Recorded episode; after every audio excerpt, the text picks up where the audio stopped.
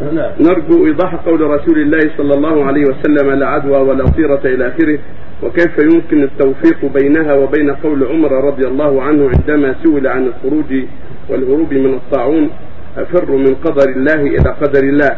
وكيف يمكن تفسير انتقال المكروب من مريض إلى آخر؟ فهل تعد هذه عدوى أم ماذا؟ وماذا يمكن الرد على من على مثل ذلك؟ هذا قد أشار إليه عبد الرحمن وبين بعض ما ذكره السائل. الرسول صلى الله عليه وسلم يقول لا عدوى ولا قياسة ولا هامة ولا صفر ولا دم رب ونحوه يعي بطبعه. وأن ينتقل من غير مشيئة الله ينتقل السليم ثورا من غير قضاء مقدر سابق ولهذا قال النبي صلى الله عليه وسلم للسائل لما قال يا رسول الله الإبل تكون في سبت كذا وكذا وكذا. فيكون فيها البعير الأجرب فتجرب كلها قال عليه الصلاة والسلام فما العهد الأول؟ قال الرجل يا رسول الله النقطة تكون في مثل البعيد من الجرب في الإبل الكثيرة فتجرب قال عليه الصلاة والسلام ما العهد الأول؟ فما العهد الأول؟ يعني من الذي أنزل الجرب في الأول؟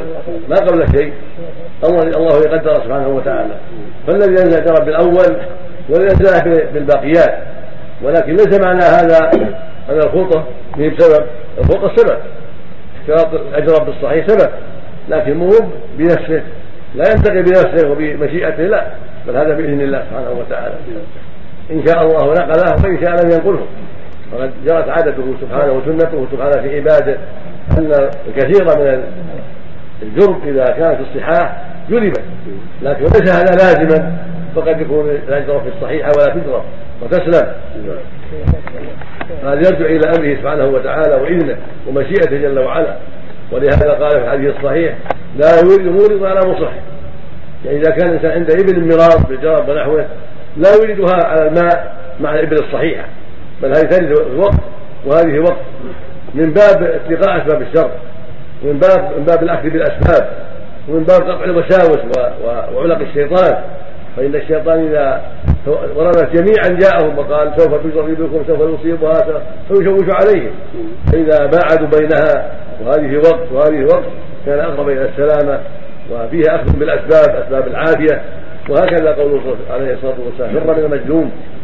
لكن الأسد لأن الجذام الجذام قد يعدي لكن ليس بإذنه ولا بمشيئته بل بإذن الله سبحانه وتعالى.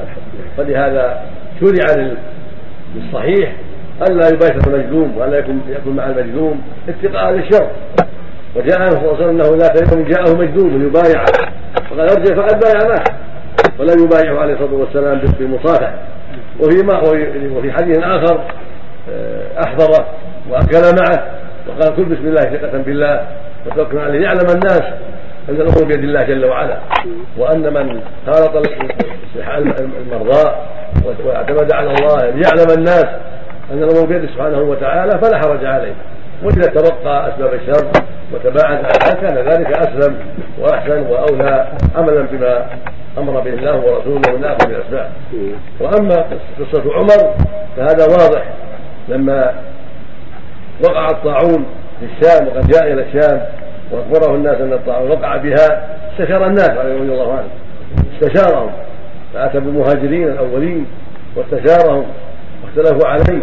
ثم جاء اتى بالانصار فاختلفوا عليه ثم أتى بالمسلمه الذين أسلموا عام الفتح اللي تأخر إسلامهم فاتفقوا جميعا على أنه يرجع ويتقي شر الطاعون ولا يقدم بالمسلمين على أرض فيها الطاعون. فعزم على الرحيل والرجوع إلى المدينة فقال له بعض الناس افرارا من قدر الله؟ فقال لا ولكن نفر من قدر الله إلى قدر الله. أرأيت لو كان لك عندك عندك ابل؟ وكان لديك عدوتان إحداهما مخصبه والثانيه مجدبة فرأيت إبلك مخصبة هل أنت محسن أو مسيء؟ قال بل محسن. فقد فررت من من العدوة المجدبة إلى العدوة المخصبة وكله بقدر الله والمنح بالأسباب. فهكذا البلد التي فيها الطاعون لا نقدم عليها بل نتركها ولا نقدم عليها. فبينما هو كذلك مع المسلمين في هذا المعنى وقد وقد رأى الموافق على الرحيل إذ جاء إليه عبد الله بن عوف الزهري أحد الصحابة رضي الله عنهم فقال يا أمير المؤمنين إني قد سمعت النبي يقول صلى الله عليه وسلم إذا سمعتم به البلد فلا تقدموا عليه. يعني الطاعون. إذا سمعتم في بلد فلا تقدموا عليه وإذا وقع وأنتم بها فلا تخرجوا فرارا منه. فقال الحمد لله. فاصاب فأصاب رأيه ورأي الصحابة ما جاء في الحديث. ووافق رأيه وراي ما جاء في الحديث من عدم القدوم عليه.